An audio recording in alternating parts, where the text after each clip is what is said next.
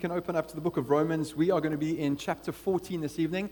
If you're with us for the first time, we've been going through uh, quite an extensive series in Romans, um, and we're nearing the end, but we've still got quite a bit to go through, some really exciting stuff, and uh, tonight is no different.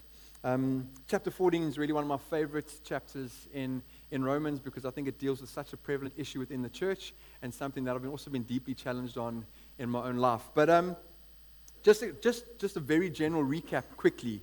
All right, the book of Romans, if you don't know, is really all about the gospel, where Paul unpacks what the gospel is. And then he goes on to applying the gospel to our lives. So, how does the gospel work itself out in the life of the Christian?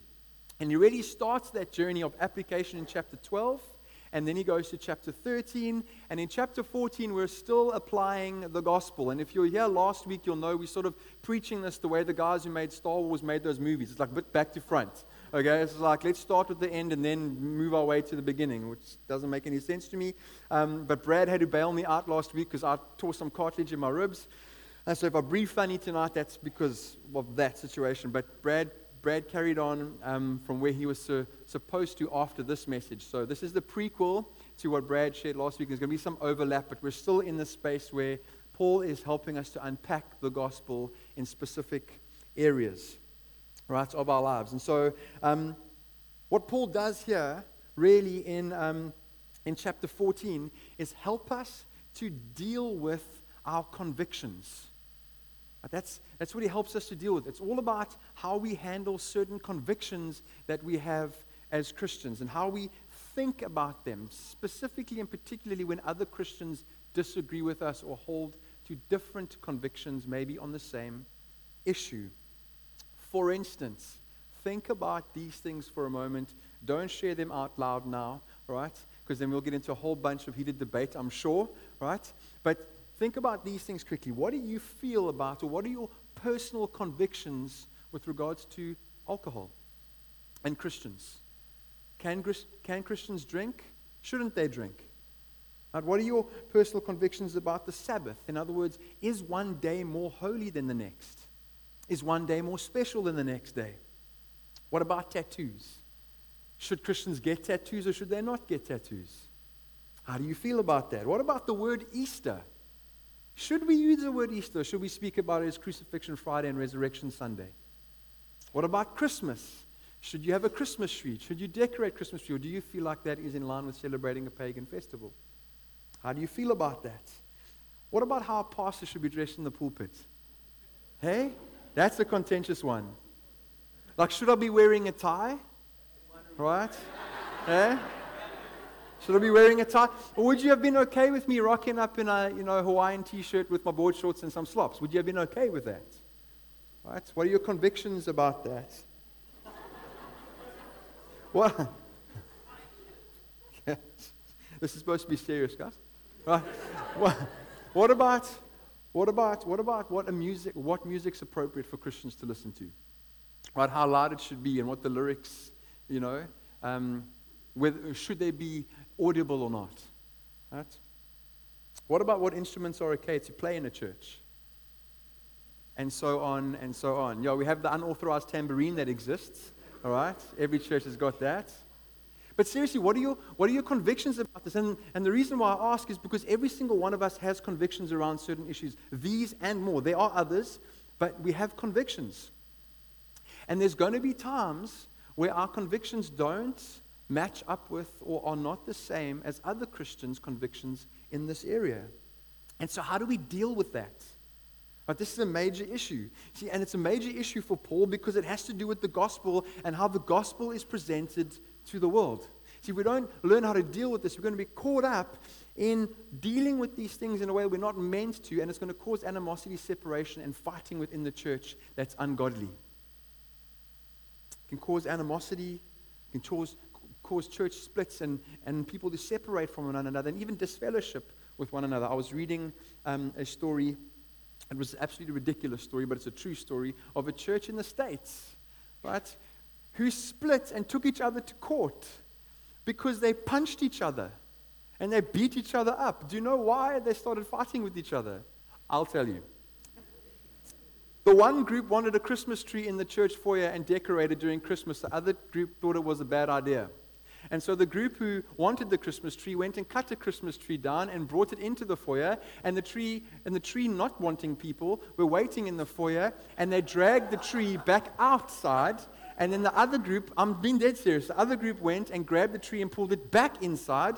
And then the other group took it and pulled it try to get outside, and they caught each other halfway. They had a tug of war, and then when no one was winning, they punched each other. Right? And then they started suing each other, took each other to corners in the local newspaper.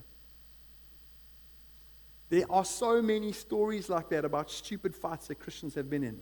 There's a church that has a ladder sitting on a, a, on a ledge that the ladder's been there for 200 years. Why? Because the ledge belongs to one church that shares the building, and the windowsill that it leans on belongs to the other church. And no one wants to take it down because it's your job. No, no, it's your job. And it's become this famous ladder that's been there for 200 years and it hasn't moved. Google it, I promise you. But this is, this is so on the heart of God to deal with because although it might seem funny to us, and it is a little bit anecdotal, I mean, it's a little bit funny, but the reality is the world laughs at us when we say, hey, come and visit us. We know Jesus. Our lives have been transformed. We worship and we are in fellowship with the living God, the God who created the heavens and the earth, and then they walk in and we're punching each other because of the Christmas tree. Right? It's, it's a real serious problem. And so that's why Paul writes chapter 14. He goes, We have to avoid these divisions. So, spoiler alert, the whole of chapter 14 is about don't divide over these issues. Don't, don't disfellowship over these issues. Don't make these things bigger than what they need to be. And not only is it important because we're the family of God and we're brothers and sisters and God desires unity for his people, love and unity, but also we are an example of Jesus to a watching world. We can get caught up in so much nonsense. Jesus said in John chapter 13, 35, he says, By this all men will know that you are my disciples, by the way that you love one another. Right? By the way that you love one another. If we fight and divide over minor issues, although we think they're big, but they're really not, we're just going to be destroying the testimony of Christ to a world that's watching us. That's what's going to happen. So, as we start to read, what I typically do is just read through the whole passage, but for time's sake, we're going to read and go and read and go and unpack. But it's important to understand before we do that the thought process of Paul as this is happening, the thought process of Romans. When you read the Bible, it's always good to understand the thought process of a book and how it fits in. And, and initially, it might seem a little bit weird that Paul moves into this section after he's done what he's done in chapter 12 and, and chapter 13, but it actually flows perfectly. Paul starts with going, hey, this is how you live the, this, this, this, is how you live the gospel out. And then he moves into chapter 13, still the same thing. And he ends with chapter 13 with this thought. Now, in light of all of this, put on Jesus. Put on Jesus. Run hard after Jesus. And as you come to know Jesus, you'll know that's an amazing thing to do. But here's what starts to happen. As soon as you do that, if you've been in this place before, if you, if you know Jesus, there was a time in your life where he overwhelmed you and you had that first love experience and you started to just strip stuff off of your life. You're like, I don't want this anymore. I don't want this anymore. I don't want this anymore. I don't want this anymore. I don't want this anymore. If I'm going to run hard after Jesus, I'm going to take all of this stuff off. And that's great. But then you come to church and you realize, hang on, this Christian over there's got that stuff in my life that I've stripped off a long time ago. Or that I've just recently got rid of. And I don't really see eye to eye with them because I don't think that that should be in my life, but they're embracing it. And I'm a little bit uncomfortable with that. So Paul moves from put on Jesus to now about your convictions. Let's just, let's just deal with this quickly. And so it flows quite perfectly into chapter 14, 12, 13, and then into 14, not just numerically, but thought process wise as well. So, how do we deal with this issue? Here's what Paul says. He says in verse, uh, verse 1 of chapter 14 Accept the one whose faith is weak without quarreling over disputable matters. Accept the weak brother or sister in the faith and just don't quarrel about disputable matters. Now, I wanted to just start off with what Paul is not saying here. What Paul is not saying is that Christians are, are supposed to ignore and look over serious doctrinal and sin issues. That's not what Paul is saying here. He's not saying that the core doctrinal truths of our faith are things we shouldn't dispute over and disfellowship over.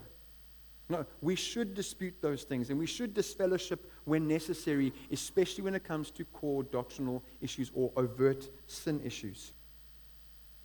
And I would refer to those issues that are core to our faith as closed handed issues. We call them closed handed issues. They're those things that affect what the gospel is. And if you get it wrong, you move into heresy, you twist the gospel, and your salvation is at stake. In fact, if you twist it in such a way um, that takes it outside of God's word and outside of how God word, God's word explains the Bible, you're in heresy and you're probably not saved.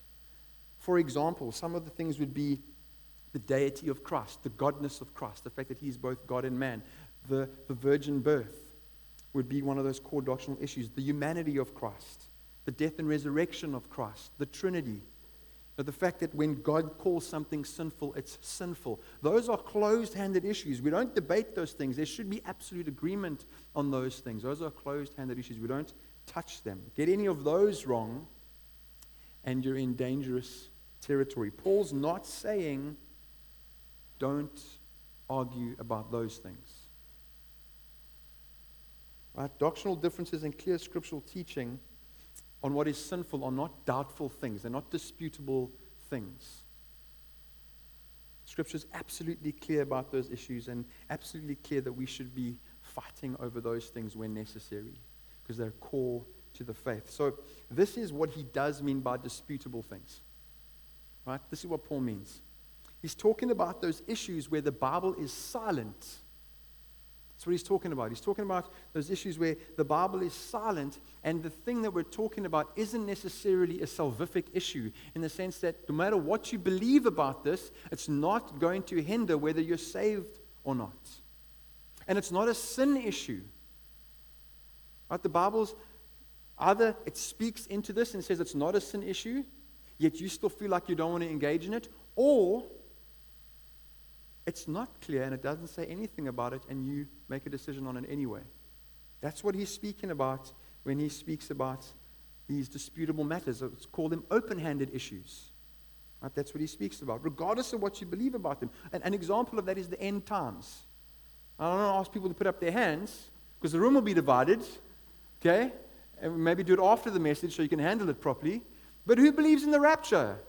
Some people put up their hands, yeah, I believe in the rapture. Who believes that the rapture is not going to happen, that when Jesus comes, that's it? It doesn't matter. Premillennial dispensationalists, we come with these huge words.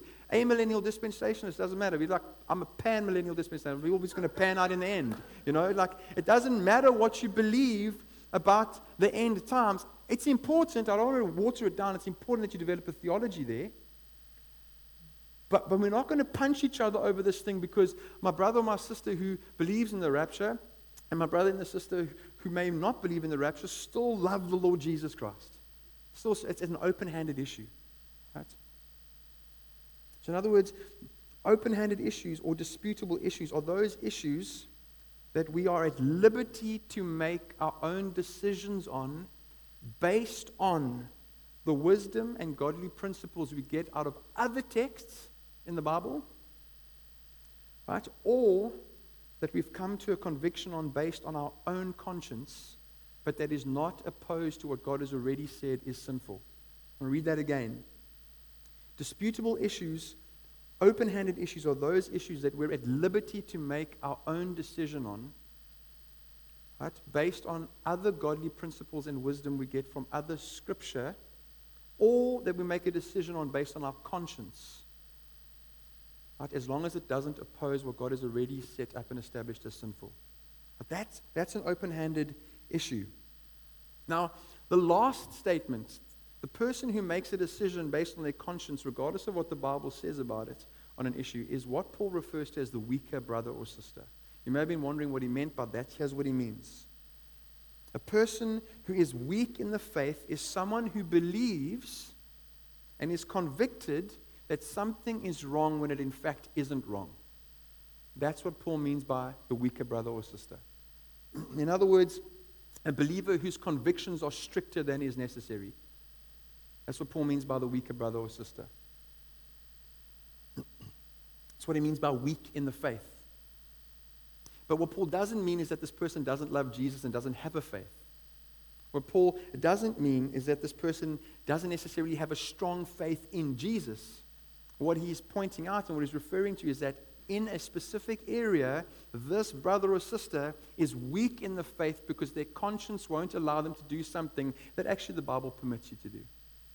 But that's what he's referring to when he speaks about a weaker believer or brother or sister who's weak in the faith. But when it comes to when it comes to the weaker brother or sister, they are conscience bound to not do something. Although scripture might clearly teach that it's okay. The thing that they're not wanting to do is not inherently sinful, but yet they feel like they can't do it. Three examples are given in the text. Paul says, hey, meat. Eat meat, don't eat meat. Right, it's okay, but the weaker brother is the brother who's going to go, whoa, I'm not going to touch that meat. And the reason why that was happening, Brad might have touched on this last week, is because a lot of the meat that you find in the meat markets back in those days, back in these times, was sacrificed to idols. And so you got the Jewish believers who were now hanging out with the Gentile believers, and they would all rock up and go for like a church outing to the meat market, and the Gentile believers were like, oh, give me some steak, you know, cut off the horns, hit it with a hot pan, and I'm happy, you know. And, and, then, and then you got the Jewish guys going, this is not kosher, that, that's, that's pork. No, that was sacrificed to idols. And you got them going, whoa, and, the, and then and the Gentile believers going, no, brother, all things are clean. And you had this dispute happening. So it was over meat, it was over sacred days. Now, the Jewish people were given the Sabbath, and they believed that that was more holy than any other day. And you've got the Gentile believers who are coming from more like, what's the Sabbath? How does that all work? I just know Jesus. You know, all days are the same. There's no one special day. And there's also alcohol. You know, just like you can imagine the partying and the drinking and the on that happened back in those days, like it does today. And some guys going, no, this is just terrible. We're not going to do this. And other guys go, no, that's really not an issue. God's word says, don't get drunk. Right? So those are the type of things that, that were going on. And there's, there's so many different examples that you can give. I mean, a contemporary version for us would be someone who doesn't want to eat meat could not eat meat because they're convicted that this, this is halal. And I just, I, just, I just can't bring myself to do this. Or because of the way animals are treated. I just, I just don't feel like before the Lord I can do this thing because of the way animals are treated. And, and that's just my conviction on this thing. Right? I know as I've mentioned some of those things, it's going to bother some people. Right? It bothered me when I read this, and it bothered me to find out that I was weak in the faith in some areas. But I still am. I've worked through some stuff, but I am still weak in the faith in some areas. And, and one of those things is the area of uh, tattoos, but I'll explain that to you just now. I'll leave you hanging for a moment. but here's what Paul's saying with this thing it doesn't matter what your conviction is on this thing. In fact, you shouldn't even try to change. It's okay if your conscience won't allow you to do something that another brother or sister is doing, as long as it's not an inherently sinful thing. It's okay. The fact is, you, you shouldn't try and change. That's part of the teaching. It's all right for you to be like that. There's nothing wrong with your convictions, and there's nothing wrong with you. You just need to call it for what it is, acknowledge it for what it is, and be okay with that. So, me and the tattoo issue. right? I have always wanted a tattoo, right? Like a, like a freaking cool one. And you can ask my wife, I've sat and I've designed all sorts of tattoos. My wife has a tattoo, right? I've always wanted one. But I just can't bring myself to do it. Because something in me just feels like, what happens if God's upset with me about this thing? Right? And you can't convince me scripturally that it's wrong. You know that scripture, that all scripture in the Old Testament says, do not cut yourself or tattoo yourself in remembrance of the dead, is not speaking about not getting tattoos. Maybe the reason why you get a tattoo might be wrong, but tattoos in and of themselves are not inherently sinful. But I still can't do it. Right? And I'm weak in the faith in that area, and that's okay. But I've also come full circle in the sense that I understand the teaching of Scripture on that. And so, hey, if you want to get a tattoo, I'll drive with you to the parlor and I'll wish that I was you getting a tattoo. All right? I'll, I'll even help you design a tattoo. Right? Uh, I'll even help you. Do, I, have no, I have no issue with the tattoo. I have no problem with the tattoo. You can have one. That's awesome. I will, you know, be green with envy and all that sort of stuff and just know that I'm never going to get one until my conscience changes. But I'm not going to try and change it. It, it, it just is what it is. Right? The other part of getting a tattoo is because I know that I minister to people. And, and I know that if there's 100 people in the room and 30 people disagree with them and 70% do, as soon as I raise my arms, if someone sees that there's a tattoo, I lose the 30%. Right? People who've got tattoos don't care that I don't have one. People who don't have them will care if I have one. And so there's a part of this that's a maturity thing for me too, where I realize, hey, actually, and we'll get to this later, I don't want to cause my brother or sister to stumble. And that doesn't mean if you've got a tattoo, you haven't thought about people. Right? That's, that's not what I'm saying, that you're selfish and insensitive. So don't, don't, don't, don't misread me here. I, am saying the main reason, the, the primary reason why I'm not getting one and I've never got one is because I'm just weak in the faith in that area. I just, I, God's going to be upset with me. That's just what my conscience does. So Paul says this. He says this, hey, accept those who are weaker in the faith. Accept them. Right? Don't, don't make a thing about it. There's so many things. There's lots of things to make things about. Don't make a thing about this. This is not a big thing. And here's how you do it. He says in verse 2 One person's faith allows him to eat anything, but another whose faith is weak eats only vegetables. In other words, remember this both of you are right. Your faith leads you to be free and eat, your faith leads you to a place where you can't. God's not saying the weaker is wrong and the stronger is right. God's not saying that He's upset with the weaker and, uh, and more pleased with the stronger. He's just saying both of you are led by your faith in this thing. You're both right. So stop it with one another. Don't make it a bigger thing than it needs to be. If my faith is strong and I can eat meat, rock on. Thank you, Jesus. Right? Meat, meat, and a Christian must eat. You're just like, come on. You know? Give me some, give me some garlic butter sauce. Put it on there. Right? Every single holiday, I go to the Eastern Cape in June, July, I go hunting, and I come back and I've got a deep freeze full of meat. I'm like, thank you, Jesus. But if you can't eat meat, that's okay. Guess what? You shouldn't eat meat. God is pleased with you. He accepts the strong, He accepts the weak. This isn't a judgment or indictment on your character. This is just simply what it is. Right?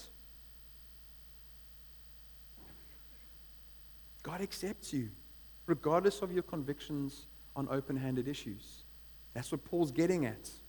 But there's also a warning that he brings, and we want to try and change each other all the time.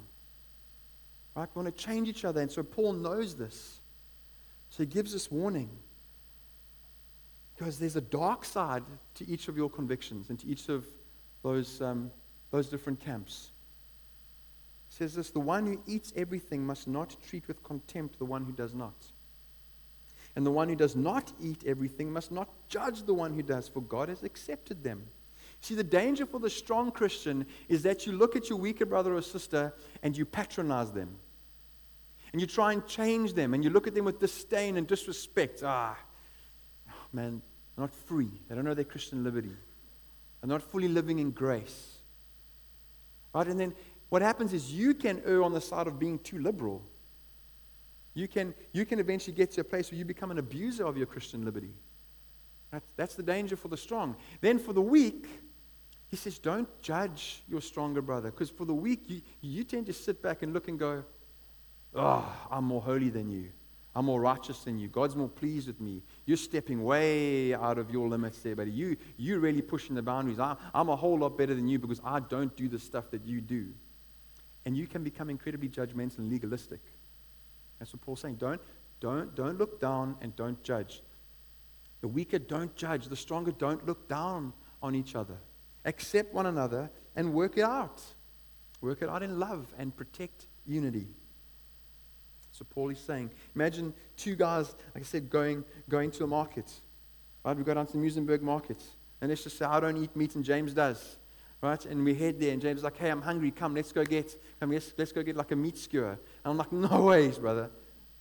Uh, don't, don't you know your sanctity in Jesus? That stuff's been sacrificed and to who knows what, and it's halal and all this sort of stuff. No ways. There's all sorts of demons there, you know? Like, you're not going to eat that meat. And then James goes, Oh, no, brother, you don't know your liberty in Christ. You, you, just, you don't know that. You don't know your freedom in Christ. And then we start to have this like debate, and then you know what happens. After church, you've got the meat eaters and the non meat eaters. And they all hang out together. And the meat eaters don't want to be around the non meat eaters because it's just uncomfortable. Right? You don't, you don't eat meat. And so I'm just, I'm not going to want to change, right, because I think it's dumb that you don't eat meat for whatever reason. And so I'm not going to hang out with you. And then the non meat eaters are like, yeah, we don't want to hang out with them. And it goes vice versa for those who drink wine and those who don't drink wine. Those who got tattoos and those who, those who, those who do have tattoos. Those who want to call things Easter or call their time Easter, or those who don't want to celebrate Christmas. And it just happens like that. And we end up having subsects within subsects within the church, and we don't mix together. And God's going, we need to avoid that. We need to avoid that nonsense. The second way to avoid making an issue out of our differing opinions is to remember that you don't have the right to judge somebody. Right? You don't have the right to judge somebody in these open handed issues. Here's what Paul says Who are you to judge someone else's servant? To their own master, a servant stands or falls.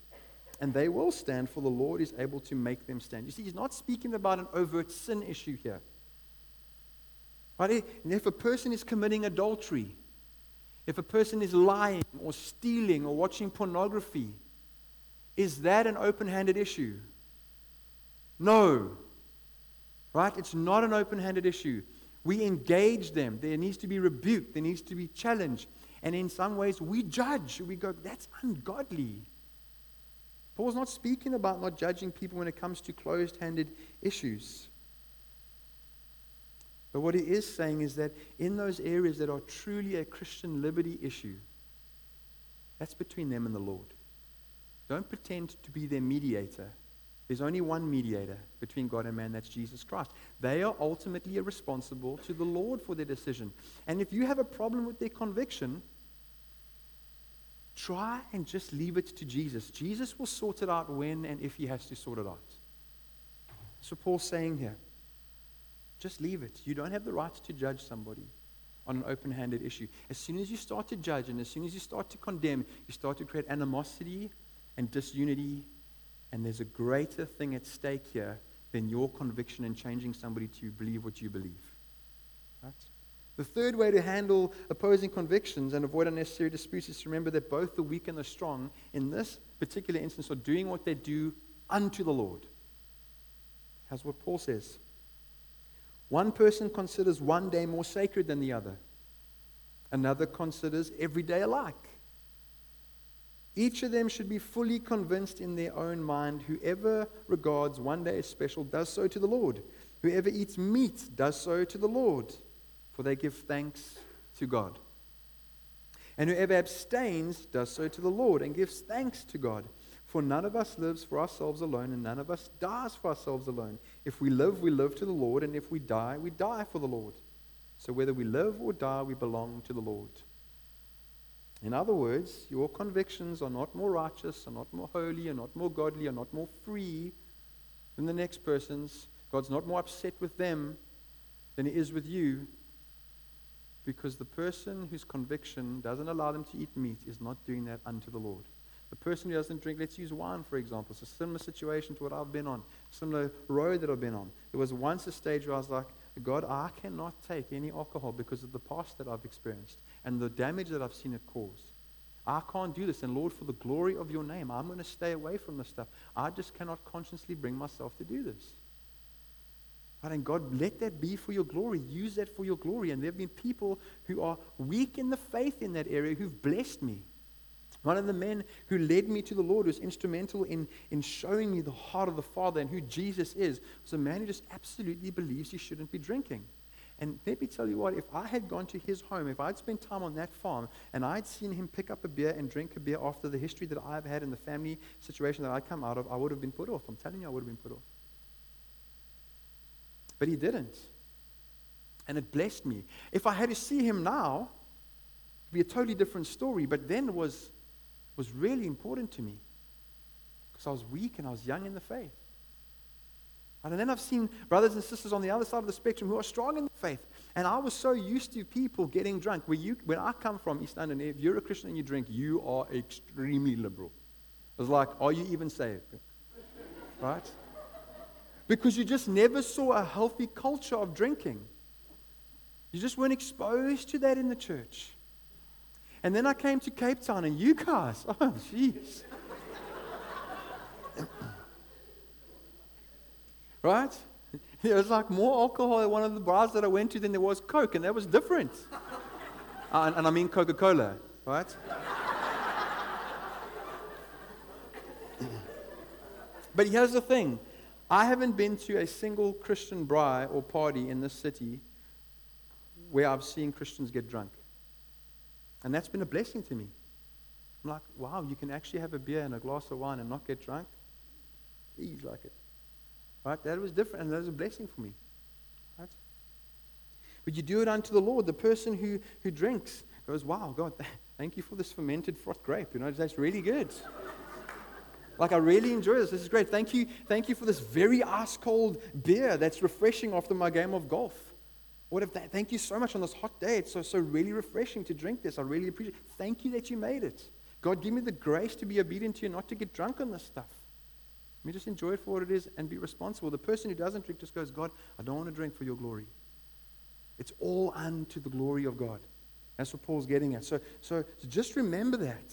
God accepts and is pleased with both of you. And this is a very rare teaching in Scripture. I don't think many people really consider this, but it's one of those only Scriptures where the Bible allows you to make up your own mind and disagree on issues that are clearly taught in the Scripture. For example, the whole drinking issue. It's clear in Scripture that it's okay for a Christian to have something to drink that contains alcohol. However, if you believe it's not okay, then guess what? It's not okay. And that's okay. Right? It's okay. As long as your partaking is partaking for the glory of God, or your abstaining is abstaining for the glory of God, it's okay. Just don't try and make somebody else conform to your own conviction. That's where the problem comes in. Right? So, in conversation, if someone says, Hey, I really don't believe Christians should be drinking, your encouragement to them should be, Yeah, then you shouldn't drink, bud. And you should go with your conscience. 100%. I'm going to back you in that. If anybody tunes you for that, I'm going to stick up for you and go, just leave them alone. Right? Just leave them. That's great. That's unto the Lord. Awesome. But if somebody says, hey, I just feel like I need to go to church on a Sunday, I just I can't do church on a Wednesday. Sunday is more important to me. Sunday is like a really special day. Something about Sunday. It just feels more holy. Right? Guess when you need to go to church? Your encouragement to them should be, well, then you shouldn't go to that church that meets on a Wednesday night because you're going against your conscience. Go to church on Sunday. And to the brother who wants to go to church on Monday, bless you. Go. Go to church on a Monday. If Monday is a good day if all the days are the same to you, go. Our encouragement should be go. Right? That's what should happen. Just an interesting side note. Verse 5 is written very generically. Paul speaking about, you know, if one if a brother regards one day better than the next, you're like, which day? Which day? Which day does he think is better than, than the next? It doesn't really matter. Right? The, the point is he regards one as better than the next. Right? If one abstains, well, why is he abstaining? What's, what's the reason for his abstention? Well, it doesn't really matter. He's choosing to abstain. The point is, if you choose to or not choose to, as long as it's unto the Lord, it's okay.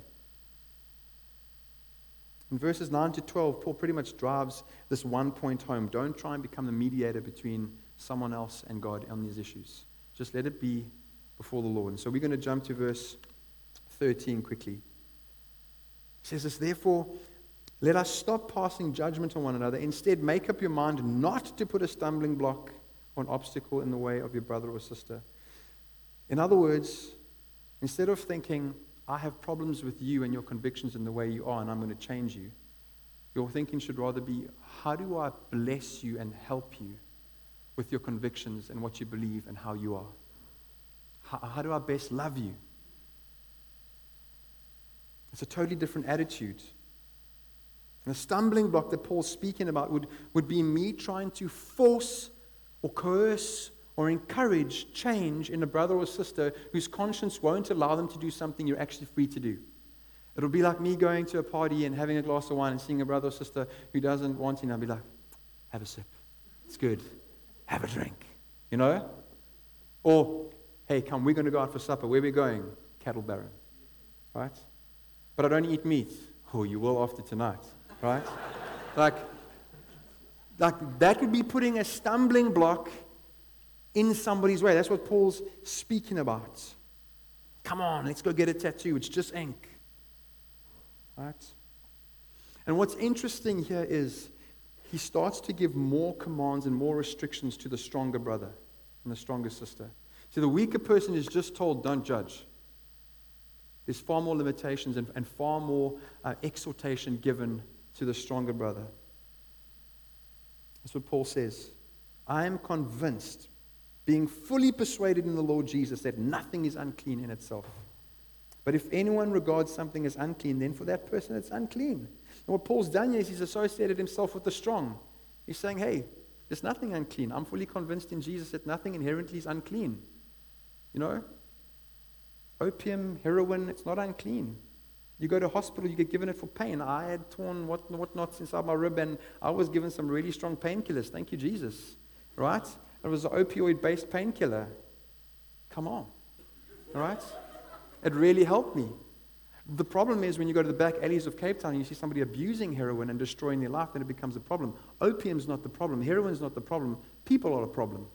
And so Paul's going, nothing is inherently sinful. It's what we do with it that's the issue. I'm convinced that there's nothing wrong. But if someone says it's unclean and they feel like it's unclean, then it's unclean. Don't push them, don't put a stumbling block in front of them.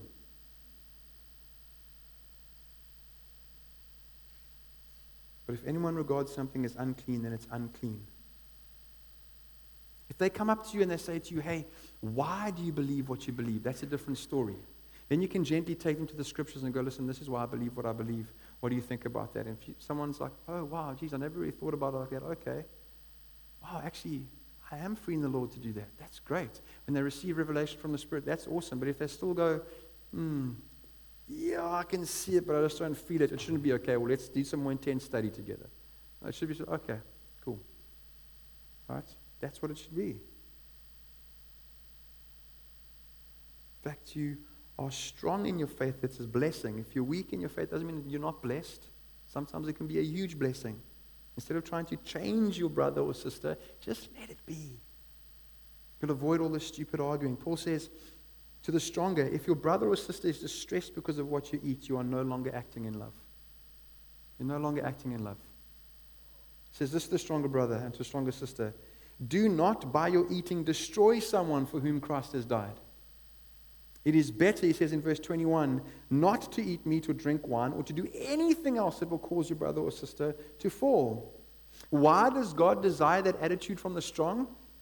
Because love trumps your liberty. Love trumps your liberty and your freedom in Christ.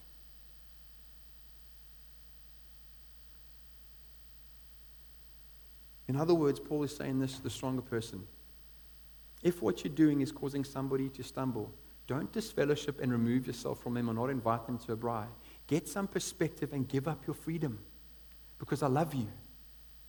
See, the thing is, I don't invite you to my braai because you don't drink and I'm going to feel awkward around you because I want to drink and I'm not willing to give it up. That causes distance and animosity, and there's no relationship that can be built. Instead, what I should do is, I'm going to invite you around and I'm just not going to have alcohol. Is, is my drinking wine that important to me that I won't have you around and build a relationship with you?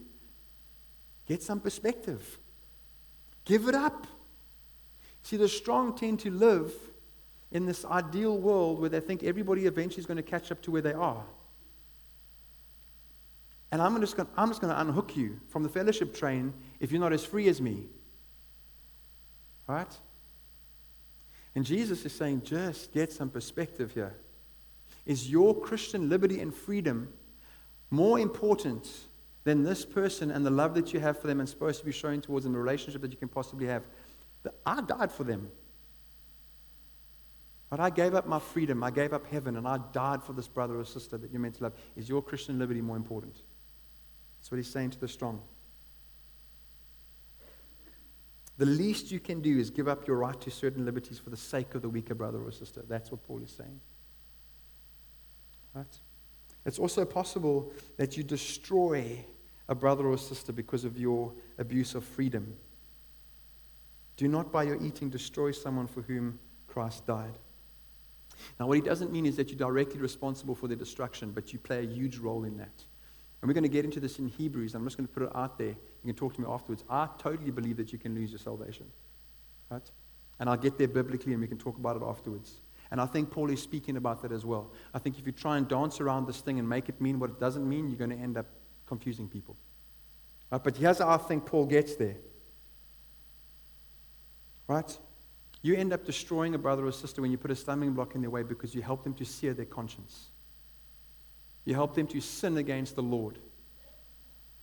What for you might not be a sin issue, for them is a sin issue. And when you try and convince them otherwise and they step into it, guess what? It's not that they're free, they're sinning.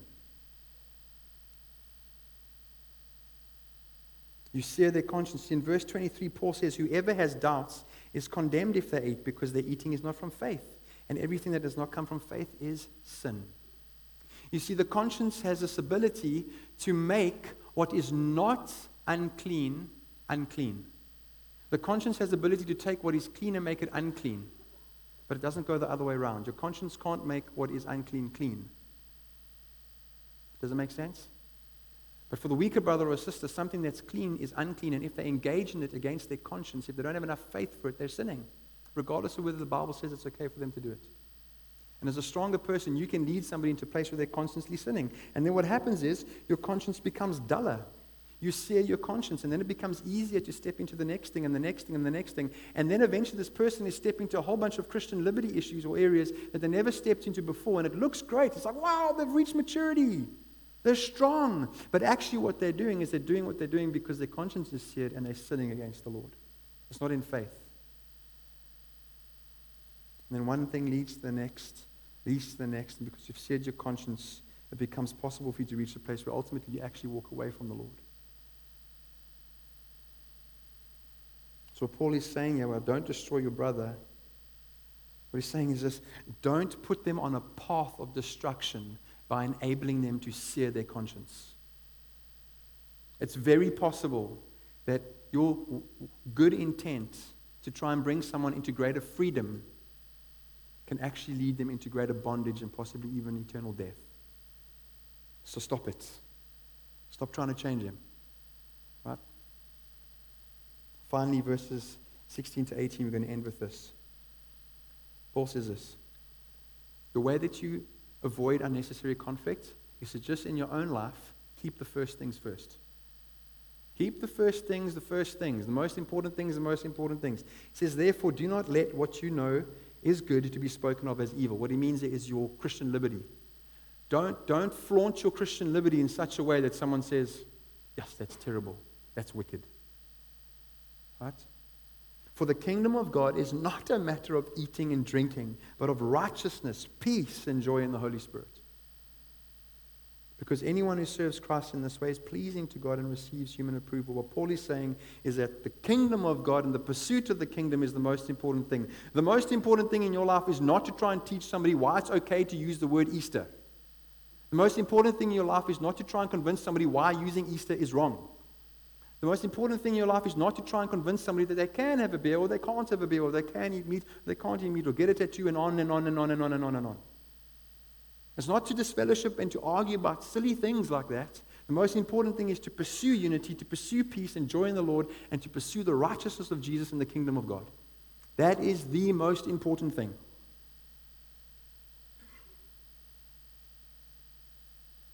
when we treat our own personal convictions as so important, more important than pursuing the kingdom of God, I put this really cool expression.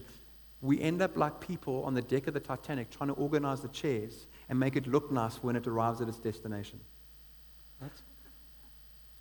If you know your history, it never got there, right? Like it sank. It sank bad. Okay? It doesn't matter what the deck chairs look like. It Doesn't matter how much gold trimming there was. It doesn't matter how nice it was. It sank, and people died. Are you going to spend your life trying to metaphorically organize the deck chairs of the Titanic? You're going to get nowhere. And that is like arguing over silly things like whether you can or can't drink, whether you should or shouldn't get a tattoo. These are Christian liberty issues. Let them go. Right? Let them go. Instead, because of the gospel, our righteous standing before God should cause us to pursue righteousness with God and with others. Because of the gospel, we have peace with God. And the gospel should cause us to pursue peace with God and others. Because of the gospel, we've got a joy that comes from knowing our salvation in the gospel and through Jesus. And we should pursue that joy with others and with the Lord. That's the most important thing in life. And when we do that right, when we concern ourselves with God and the love of other people, and we stop judging them and looking down on them, we start to be Jesus for the world. Amen? Let's pray. Father, I just want to thank you for your word. I want to thank you that your word is truth. And I pray, Lord Jesus, that we would be men and women, brothers and sisters in the Lord, unified, reconciled, and overflowing with the Spirit. Lord, despite the differences we may have on open handed issues, cause us to love one another deeply. Protect the unity of this church. Protect the unity of your church, Lord. And may we be people who, in truth and in love and in the power of the Spirit, celebrate one another, encourage one another in our convictions in these areas, and love you wholeheartedly in Jesus' name. Amen. Let's stand and let's worship together.